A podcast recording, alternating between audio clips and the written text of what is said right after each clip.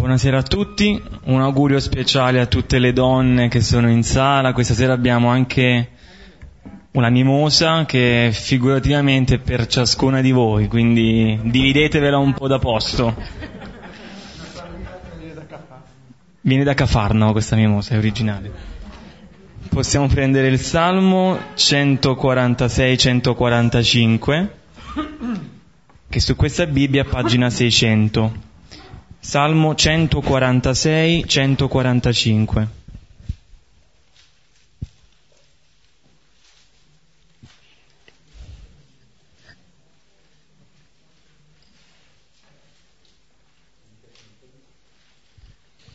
Nel nome del Padre, del Figlio e dello Spirito Santo. Amen. Loda il Signore, anima mia.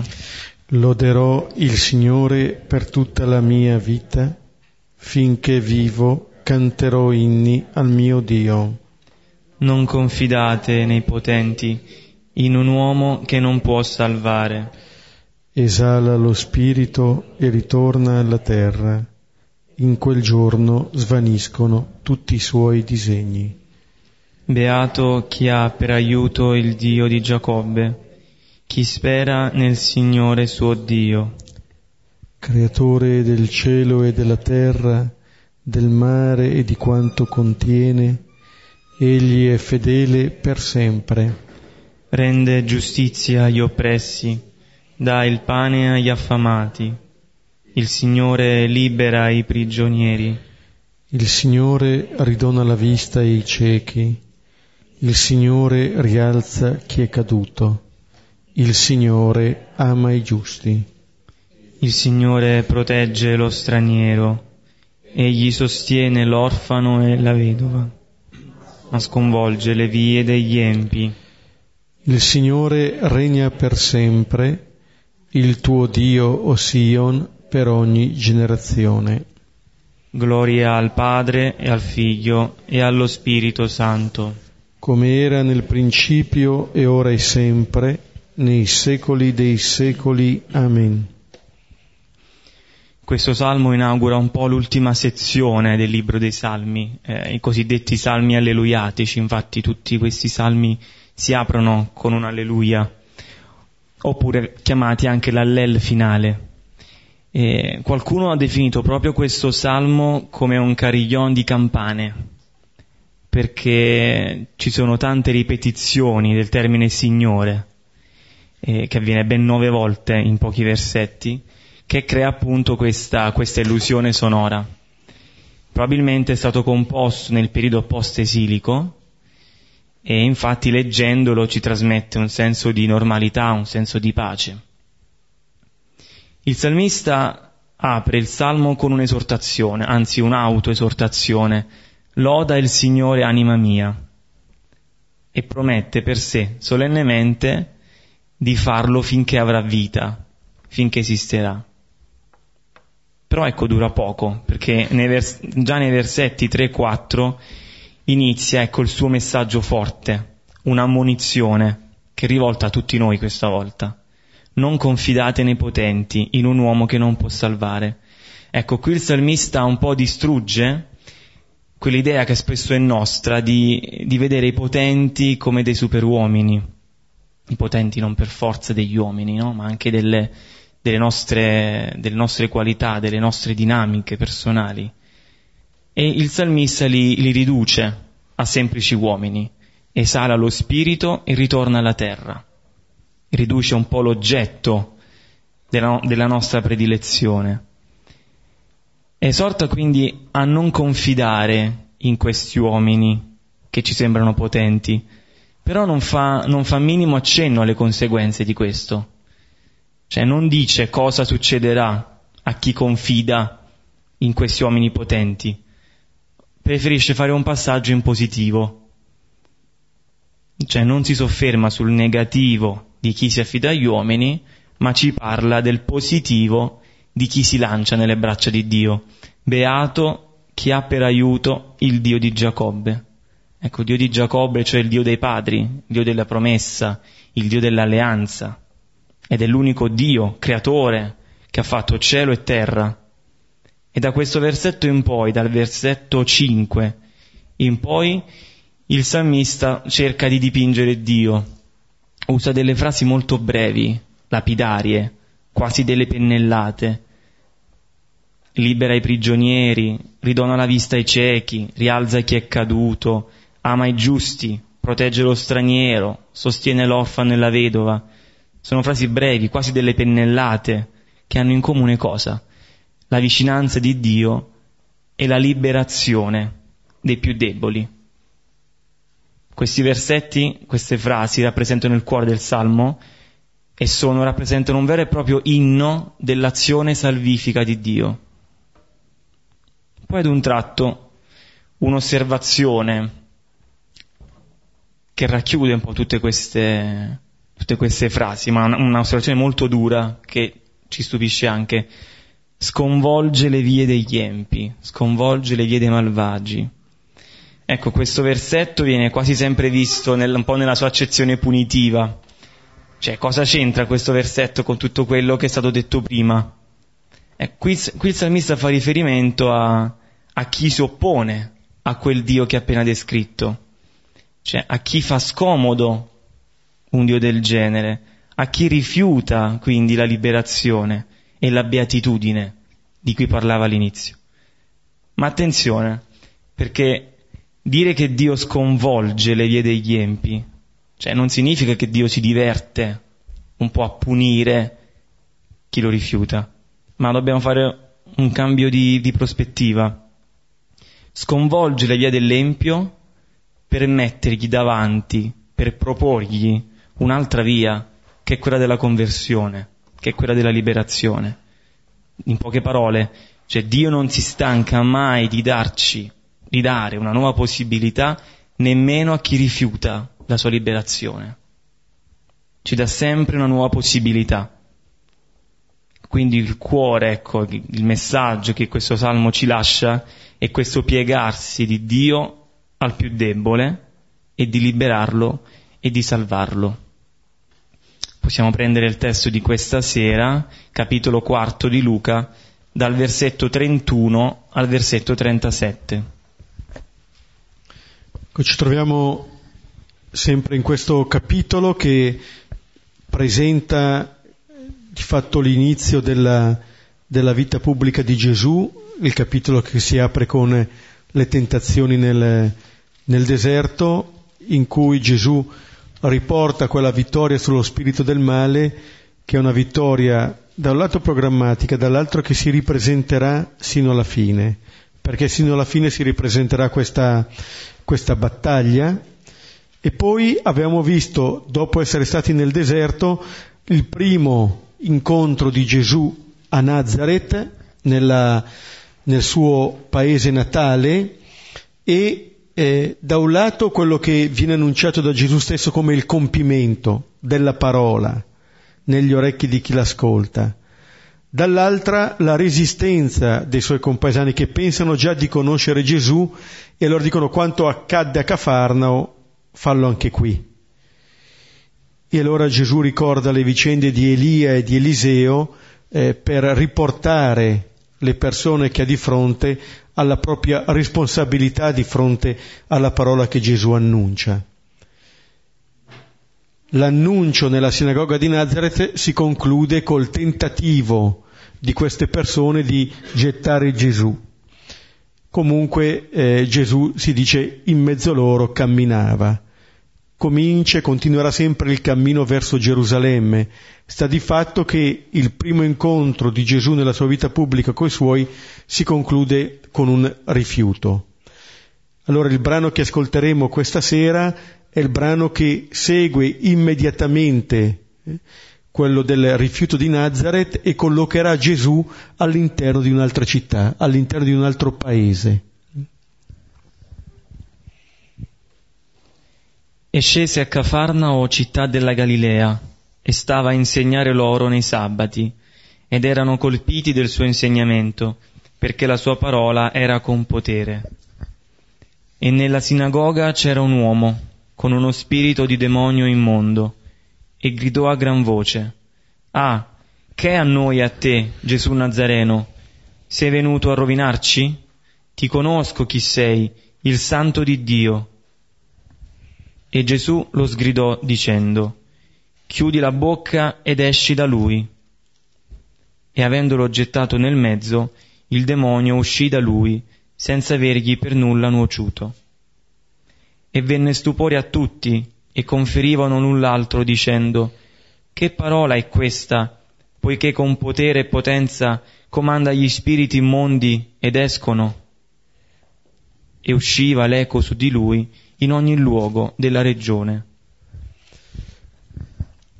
Questo è il brano, all'inizio e alla fine c'è il richiamo alla parola, alla parola di Gesù, che fa un po' da inclusione a questo brano. E quello che c'è al centro di questo quadro incorniciato dal richiamo alla parola è ciò che la parola produce in chi l'ascolta. Quello che la parola di Gesù produce in chi l'ascolta è la liberazione dal male, la liberazione dallo spirito del male. La parola di Gesù è una parola creatrice e ne fa esperienza colui che l'accoglie nella fede, colui che vi obbedisce non ha altro mezzo la parola.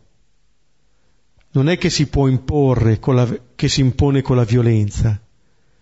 Questa parola attende una risposta, attende l'accoglienza e la risposta. Questa è la dinamica che instaura. Per chi l'accoglie allora si entra in questo dialogo, che è il dialogo creatore da parte di Dio. Quello che diceva Gesù a, ai suoi compaesani a Nazareth, questa parola si è compiuta nelle vostre orecchie, bene, questa parola è chiamata a compiersi nelle orecchie di chi l'ascolta. A noi questa sera che ci rendiamo contemporanei a questa parola. Per ogni lettore del Vangelo è fatta questa richiesta di accogliere questa parola. È una parola che però si scontra anche qui con lo spirito del male. È una parola che incontra delle resistenze. Non è una parola che eh, entra in noi e trova tutto pronto. Anzi, sembra invece che si scatenino delle resistenze proprio davanti a Gesù e alla sua parola. In questo caso nella sinagoga di Cafarnao. Qui questa parola incontra queste resistenze. Il frutto di questa parola il frutto pieno di questa parola è di restituire l'uomo a se stesso. Quello che abbiamo appena pregato col Salmo e che Mariano commentava è l'opera del Signore. Libera i prigionieri, dona la vista ai ciechi, rialza chi è caduto, eccetera. Il Signore è sempre all'opera portando vita. Accogliendo questa parola, noi veniamo restituiti a noi stessi perché questo brano ci dice, oltre alla verità di questa parola che ci ricrea, un'altra verità, che l'uomo non è libero automaticamente, non è libero di per sé. Noi possiamo essere liberati da questa parola che ci toglie via tutte le nostre schiavitù, identificate qui con questo spirito del male. E adesso vediamo i vari versetti. Vediamo i versetti 31-32. E scese a Cafarnao, città della Galilea, e stava a insegnare loro nei sabati, ed erano colpiti del suo insegnamento, perché la sua parola era con potere. Ecco, scese a Cafarnao. Gesù riprende l'iniziativa dopo il fallimento a Nazareth è proprio una discesa perché dai 300 metri più o meno di, di Nazareth scende sotto il livello del mare a Cafarnao, è anche un bel, è un bel segno eh, di continuare a immergersi nella nostra realtà, nella nostra profondità umana. Ma ci dice anche che Gesù non si ferma al rifiuto, questo che Gesù fa qui è qualcosa che poi continuamente si vede all'opera nell'altro libro di Luca, nel libro degli Atti degli Apostoli, dove una volta rifiutata la parola trova di nuovo gli spazi dove andare, non viene fermata, può essere rifiutata, non si impone con la violenza, però si continua. Il rifiuto non chiude Gesù, non chiude la sua parola. In questo è, eh, si vede che questa parola di Gesù fa tutt'uno col suo amore. L'amore non può essere imposto, tanto è vero che può essere rifiutato, però non può essere impedito. Cioè posso rifiutare l'amore di qualcuno, ma non posso impedire che quel qualcuno mi ami.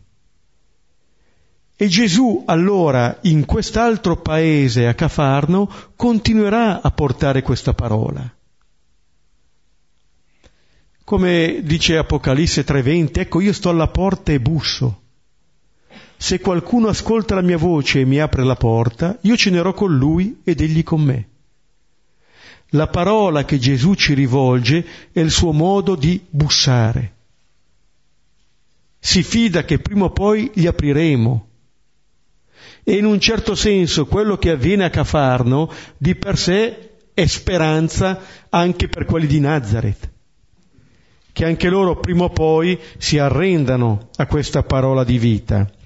E allora questo Messia diventa un predicatore itinerante da Nazareth si sposta a Cafarnao e se Nazareth simboleggia un po' il luogo degli inizi, dove Gesù di fatto spiega quella che è la parola, spiega il senso della parola. Qui a Cafarnao in realtà questo viene vissuto, non c'è tanto una spiegazione, ma c'è il compimento di questa parola.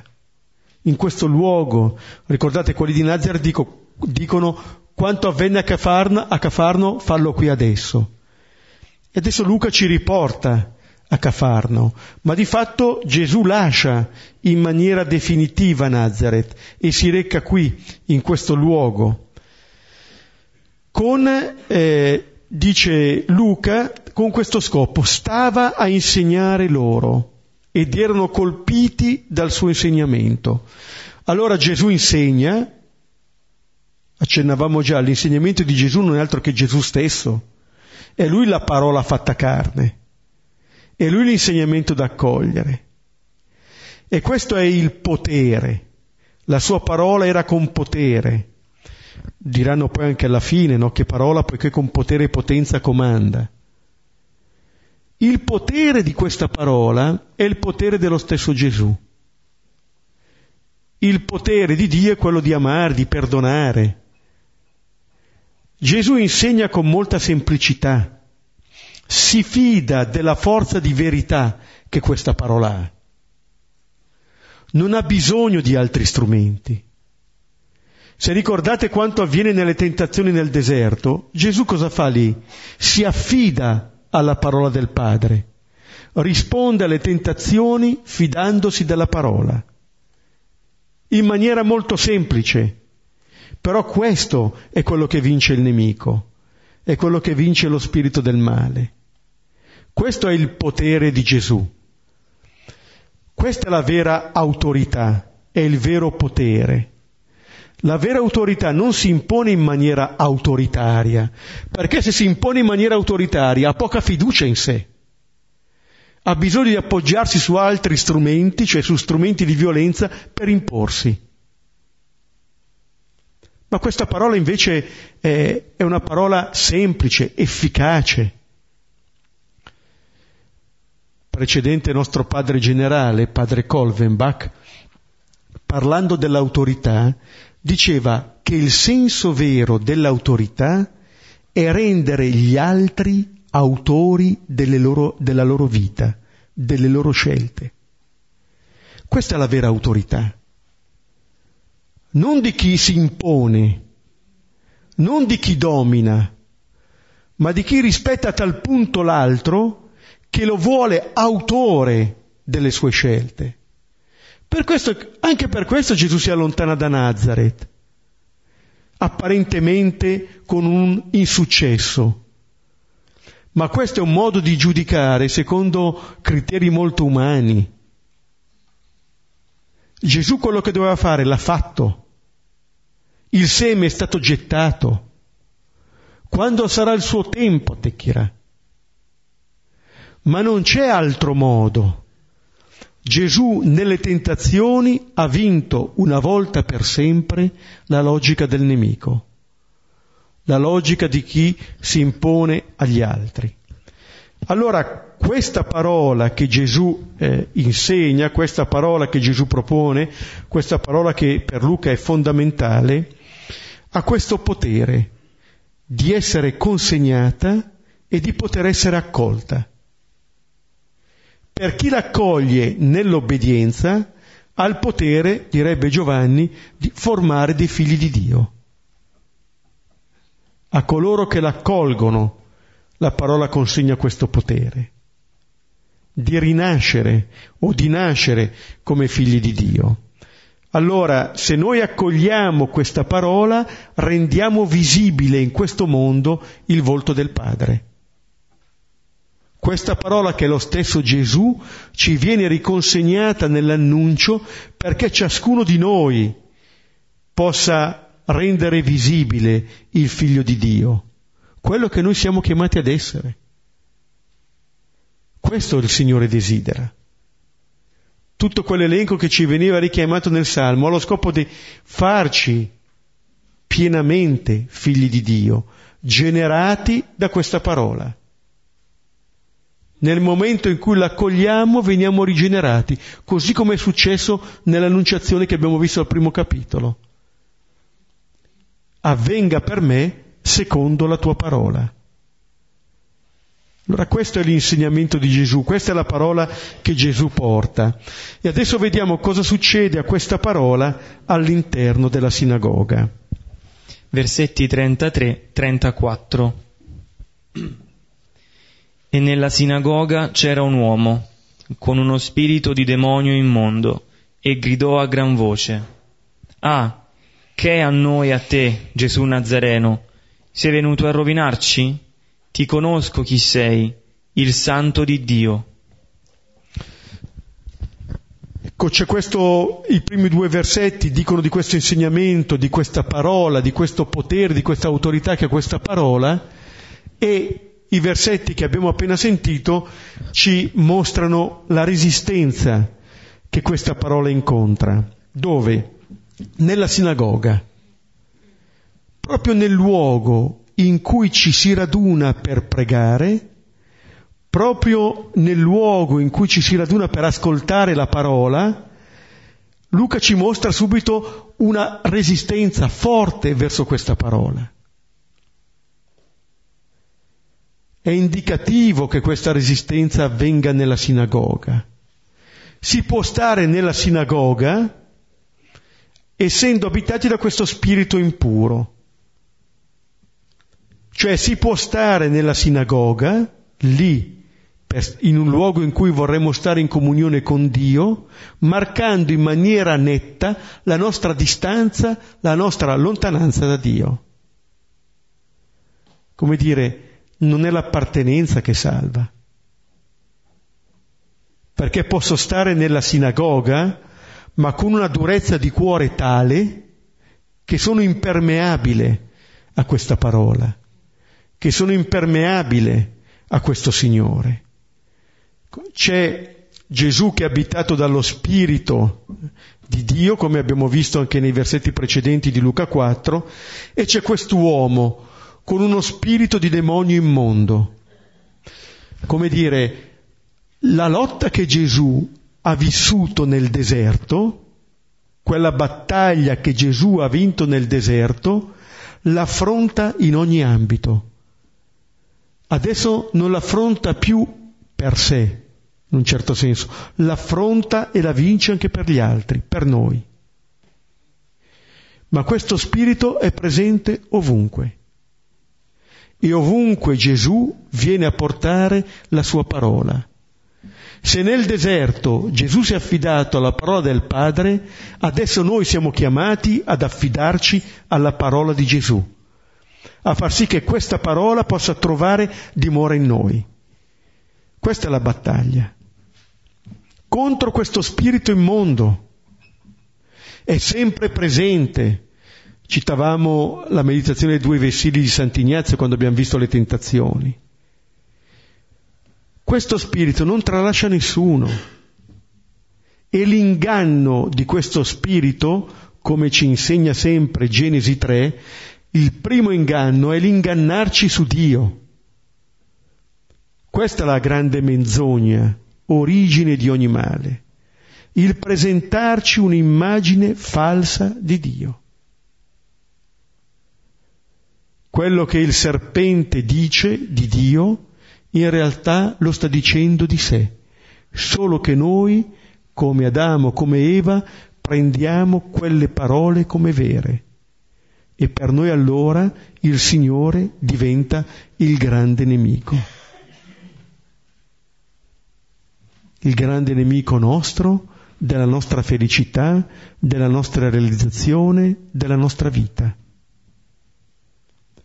Mentre la parola di Dio è una parola creatrice, l'abbiamo ascoltato nel Salmo, ma basta prendere Genesi 1. Dio dice e le cose esistono. Una parola che crea. Ma pensiamo un attimo anche alla nostra vita, alle nostre parole. Quale potenza ha la parola? La parola mi può far nascere o rinascere, ma la parola mi può anche far morire. Dio è all'opera da sempre con una parola che crea e ricrea continuamente, come diceva il Salmo. Questa è l'opera di Dio nel mondo, continuamente a riportare vita. Come si dirà nel libro degli Atti, sono parole di vita lo spirito immondo ha le parole esattamente opposte. E sono parole che ci ingannano, che promettono e non mantengono. Noi possiamo fare anche questo esercizio. Vediamo di quale parola ci fidiamo e vediamo quali frutti porta. E seguiamo quella che porta frutti. Gesù in un certo senso si affida a questa parola per entrare in noi, per portare vita in noi. Non ha altri mezzi. È questa debolezza dell'annuncio che la forza di Dio. Perché portandoci questa parola, Dio da sempre ci rende suoi interlocutori. Entriamo in questo dialogo vitale col Signore. È una parola che attende la nostra risposta. Il Signore comincia questo dialogo. Noi possiamo rispondere se vogliamo. Allora questo demonio immondo, questo demonio che è vicino alla morte, ciò che si oppone di più a Dio, che è il Dio della vita, ecco che grida a gran voce, il male riconosce subito il bene e lo riconosce come ciò che gli si oppone. Sa che se c'è questo bene, questo male si allontana, non ha via di scampo. Questo demonio immondo che ha già preso le sue batoste nel deserto sa che cosa lo attende. Ma qui avviene la battaglia. Innanzitutto rivendicando questa estraneità che a noi e a te. Come dire, il santo di Dio non ha nulla a che vedere con questo demonio immondo. È ciò che più gli si oppone. Allora capiamo bene che la santità di Dio è ciò che in noi promuove la vita. È quello che diceva l'angelo eh, a Maria, Luca 1,35 promettendo appunto la nascita del Messia da lei. Colui che nascerà sarà dunque santo, ciò che è vicino a Dio, ciò che è vicino alla vita. E invece qui pensare che eh, questo Gesù è quello che ci può essere di più lontano, estraneo. E poi vedete, sei venuto a rovinarci. Da un lato questo ci dice che questo spirito immondo si fa rappresentante di tutto quello che si oppone alla vita di Dio. Dall'altra parte dice una rovina, è vero, è venuto a rovinarli, sì. Con l'ingresso di Gesù, con l'anno di grazia che Gesù, leggendo Isaia, proclamava nella sinagoga di Nazareth, gli spiriti immondi hanno vita breve. Però dicendo se è venuto a rovinarci, eh, dice anche questo spirito immondo quasi in un'estrema resistenza, che vuole identificarsi per certi aspetti con questi uomini e dire che ma sei tu il nostro nemico. Allora sì, il Signore è il nemico dello spirito del male, il Signore è il nemico del male. Col male non si dialoga, non si entra a patti. Ricordate Genesi 3. Dopo che hanno preso del frutto, Gesù chiede ad Adamo che cosa hai fatto. Poi va dalla donna, che cosa hai fatto? Ma dal serpente non gli chiede che cosa hai fatto. Gli dice maledetto sii tu. Cioè col male non si dialoga. Gesù vuole che l'uomo distingua se stesso dal male che lo abita, che non ci identifichiamo col male che ci abita. Non dobbiamo essere ingenui, sappiamo che ce lo portiamo dentro, sappiamo che non c'è solo il grano, c'è anche la zizzania. Quello che possiamo fare però è distinguere e rigettare il male e fissare la nostra attenzione, il nostro cammino sul grano, su ciò che c'è di bene. Allora, di fronte a Gesù, la prima reazione è la resistenza, un prendere le distanze e ricordiamoci, questa lotta avviene nella sinagoga, non avviene al circolo degli atei e degli agnostici avviene lì, nella sinagoga. Uno, se non ci fosse stato Gesù, quello sarebbe andato avanti tranquillamente nella sinagoga di Cafarnao. Il primo servizio che Gesù ci rende è appunto renderci consapevoli di quello che siamo, di ciò da cui siamo abitati. E poi vedete, ti conosco chi sei, il santo di Dio. Questo demonio è un demonio ortodosso, perché non nel senso degli ortodossi, è un, di una, un demonio che sa il fatto suo. I demoni sono quelli che all'esame di Cristologia passano tutti col 30 e lode, come Pietro, come rischiamo di fare noi. Ma possiamo dire tutte le cose che vogliamo sul Signore ed essere eretici nel cuore non fidarci di questa parola. Sì, so che il Signore è così, così, così, però questa parola è una parola di cui è meglio non fidarsi, perché è debole, non ci fa imporre sugli altri, perché veniamo affidati a qualcosa che non sappiamo dove ci porterà.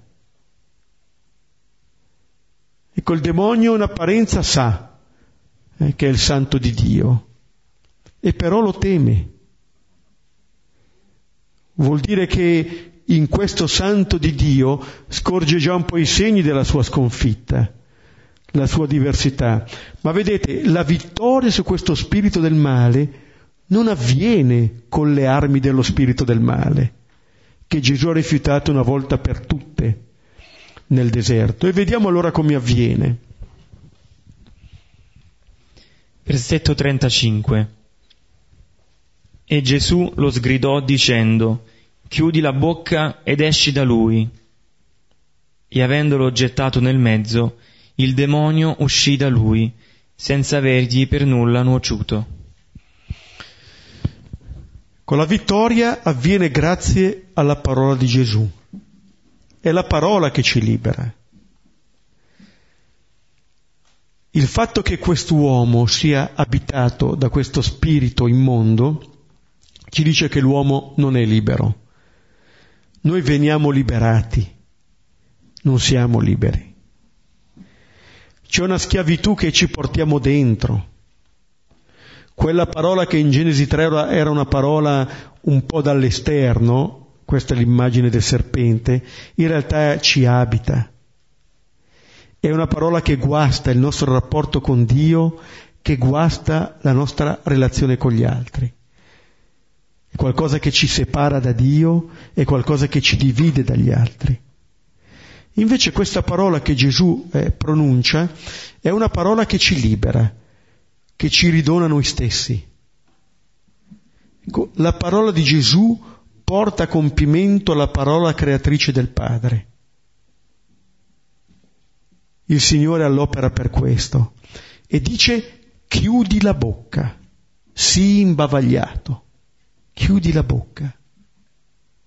Cioè la cosa da fare è impedire a questo male di continuare a parlare. Imbavagliatelo. O perlomeno non ascoltatelo più. E poi dice esci da lui. Con questo comando che Gesù dà è un comando che ci dice che l'uomo non va identificato col suo male. Dicevo prima, col male non si entra in dialogo. Però vedete, Gesù odia in un certo senso il male fino in fondo, se c'è lui non ci può essere il male, ma ama colui che è vittima del male. Gesù prende le distanze dal peccato ma ama il peccatore. E dice al peccatore, tu non sei identificato col male che hai fatto. Dire allo spirito esci da lui vuol dire che sta in un luogo che non è il suo. Dentro di noi è il Signore che deve abitare. Allora andare nella sinagoga di Nazareth, andare nella sinagoga di Cafarno, vuol dire che il Signore vuole abitare dentro di noi. Lì vuole dimorare. E in questa maniera, con la sua parola, con un mezzo così fragile e così potente al contempo. Bussa in questo modo e vuole che gli apriamo non sfonda le porte. Eh? Però vedete, evita all'uomo di appiattirsi sul male che compie. Se noi rileggessimo con questa ottica le regole del discernimento di Sant'Ignazio, ne troveremmo davvero grande profitto. Sapere che c'è lo spirito buono, che c'è lo spirito cattivo, che hanno i loro linguaggi, e quello che possiamo fare noi non è non avere lo spirito cattivo, ma respingerlo. Questa è la nostra libertà. Dare un nome a quello che portiamo dentro, dire di sì a ciò che ci fa crescere, secondo lo Spirito di Gesù, e dire di no a ciò che invece ci distrugge e distrugge anche gli altri. Questa è la nostra libertà, questa è la libertà dei figli, questo vuol dire esci da lui. E allora ecco che eh, il demonio uscì da lui. È una parola che compie quello che dice. Questo ci sta dicendo Luca. Gesù parla e questa parola si compie. Il demonio esce da lui, gettando nel mezzo nel mezzo della sinagoga getta quest'uomo. Al centro della sinagoga, al centro della comunità, c'è quest'uomo che sta per essere liberato. Questa è la liberazione vera. Liberati dal male che ci portiamo dentro, non dal male che c'è fuori. Questa sarà la conseguenza liberandoci da questo male, quello più profondo, allora poi come conseguenza saremo liberati anche dalle strutture di male. o perlomeno guardando il male che abbiamo dentro sapremo riconoscere ancora meglio le strutture di male di peccato che ci sono fuori, dove questo male si solidifica, si consolida. E vedete, senza avergli per nulla nuociuto. Non ci sono conseguenze la parola di Gesù pienamente accolta ci libera fino in fondo da questo male e non permette al male di farci male. Ci restituisce a noi stessi, togliendoci quello che di noi non è una parte autentica. Vediamo gli ultimi versetti. E venne stupore a tutti e conferivano l'un l'altro, dicendo, Che parola è questa, poiché con potere e potenza comanda gli spiriti immondi ed escono? E usciva l'eco su di lui in ogni luogo della regione. Venne stupore a tutti, la meraviglia, come dire, ciò che hanno ascoltato, ciò che hanno visto, li invade, si lasciano invadere da questa meraviglia. E di nuovo l'attenzione, come era stato all'inizio, torna sulla parola. Allora, l'iniziativa, abbiamo visto di Gesù che scese a Cafarno, addirittura Luca all'inizio non dice neanche che Gesù, ormai è tutto un racconto che riguarda Gesù, che arriva anche fino a Cafarno, che va nella sinagoga dove c'è quel male, come dire che non riusciremo a nasconderci in senso positivo nascondersi di, di Adamo, che ha paura. Il Signore ci trova, ci trova dove siamo e lì dove siamo ci offre questa possibilità di liberazione. Non è solo il male che ci viene a cercare, c'è il Signore che ci cerca instancabilmente, lì dove siamo, rintanati anche nella sinagoga, e lì ci offre questa parola. Vedete, già questa parola che Gesù porta ha come frutto una comunione che, che si realizza tra le persone e conferivano l'un l'altro dicendo. È un primo frutto questo, che le persone si parlino. Grazie alla parola di Gesù le persone cominciano a parlarsi tra di loro. È già un bel effetto. È il segno di una comunione. La parola di Gesù che guarisce quest'uomo guarisce anche quegli altri uomini che erano spettatori. Questa è la meraviglia che colpisce gli abitanti di Cafarno e, gli, e questi abitanti si lasciano colpire da questa meraviglia. Allora la questione non è come dicevano quelli di Nazareth, quanto è fatto a Cafarno, farlo anche qui. Perché l'accoglienza non dipende da Gesù, dipende da noi. O mi lascio stupire, oppure dirò come quelli di Nazareth, ma non è figlio di Giuseppe? E mi chiudo a questa parola. Non le permetto di agire dentro di me. Quello che eh, la lettera agli ebrei dice, ebrei 4:12, la parola di Dio è viva, efficace, più tagliente di una spada a doppio taglio. Ma posso fare resistenza. Posso rifiutare Gesù, la sua parola, come hanno fatto i nazaretani, oppure posso accoglierla come fanno queste persone che si stupiscono, si meravigliano. E questa domanda che pongono è sottolineare la grandezza di questa parola. Che parola è questa? La parola di Gesù, una parola. Ma da sempre noi siamo chiamati a scegliere a vedere di quale parola io mi fido. Con potere e potenza comanda gli spiriti immondi ed escono. Il potere di Gesù è affidato a questa parola. Se l'accogliamo ci trasforma, se non l'accogliamo ci lascia nelle nostre schiavitù. Non c'è altra scelta. Gesù non impone la propria parola con violenza, ha molta fiducia nella sua parola, non è impaziente, è molto paziente. Sa che la verità per radicarsi ha bisogno dei suoi tempi.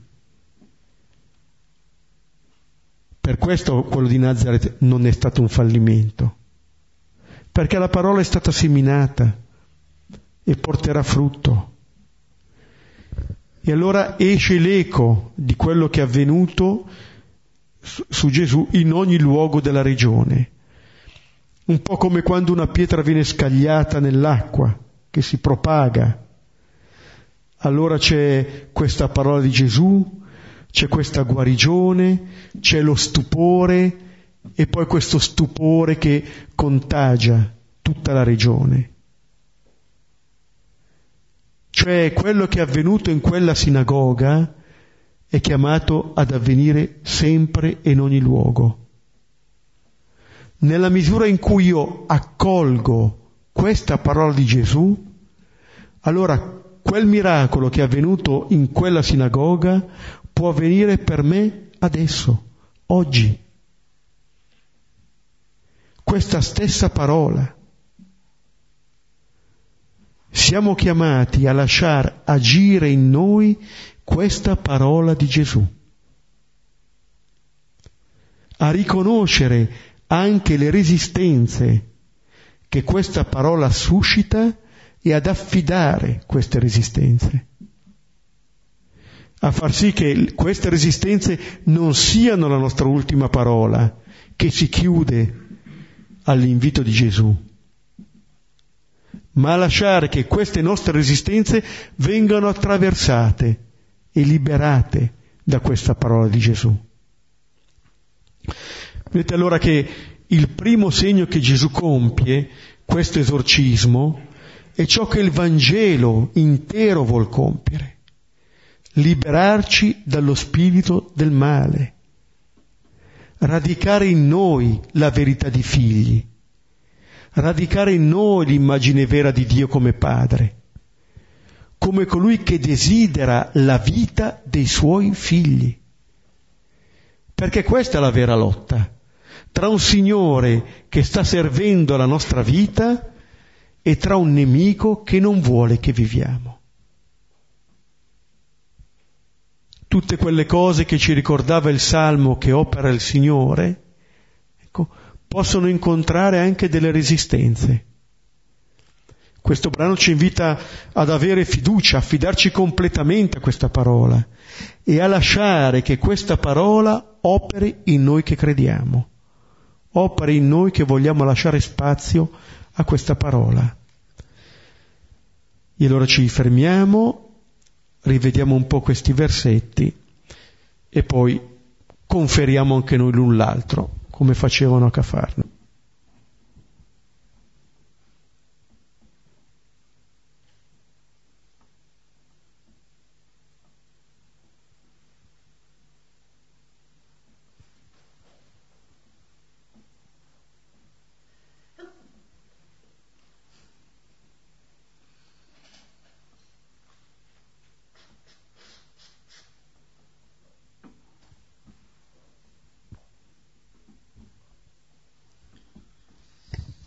Solo che cosa vuol dire immondo, perché lo chiama spirito immondo.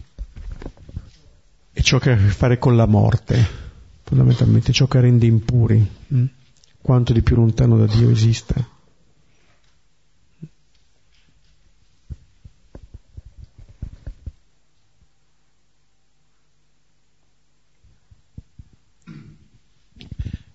Cerco di essere, perché c'è un po' di cose in mente. La prima riflettevo su Genesi 2, quando quel, fanto, quel pupattolo di, di, di, di, fango e di argilla con lo spirito diventa vivente, no? la parola che crea.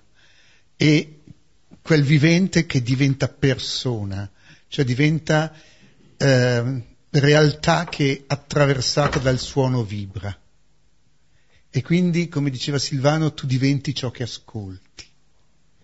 E allora un, l'ultimo passaggio, eh, sempre sullo stimolo di queste mh, riflessioni, era il discorso della sposa del cantico, che è colei che risponde all'amore in quanto sposa. No? Allora è proprio il discorso di come la parola ti crea, la parola ti fa vivere e la parola ti fa essere quello che tu ascolti.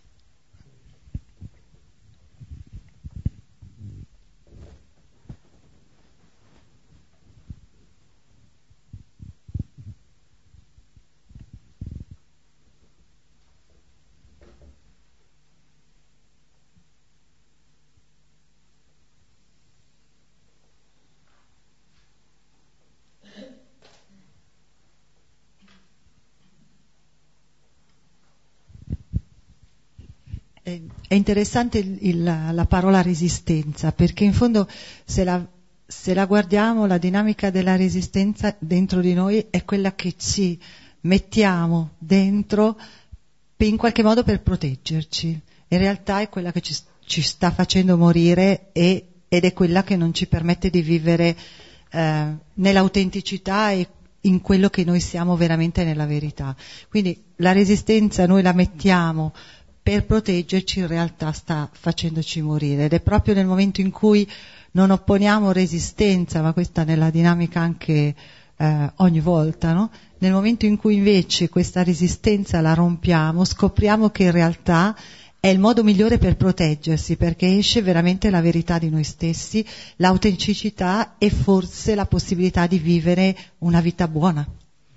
Al contrario invece del male di vivere che è proprio quella di eh, sollevare le resistenze in, in, qualche modo cercando sempre di proteggere noi stessi, in realtà ci facciamo solo del male. È interessante proprio anche questo passaggio anche su di noi.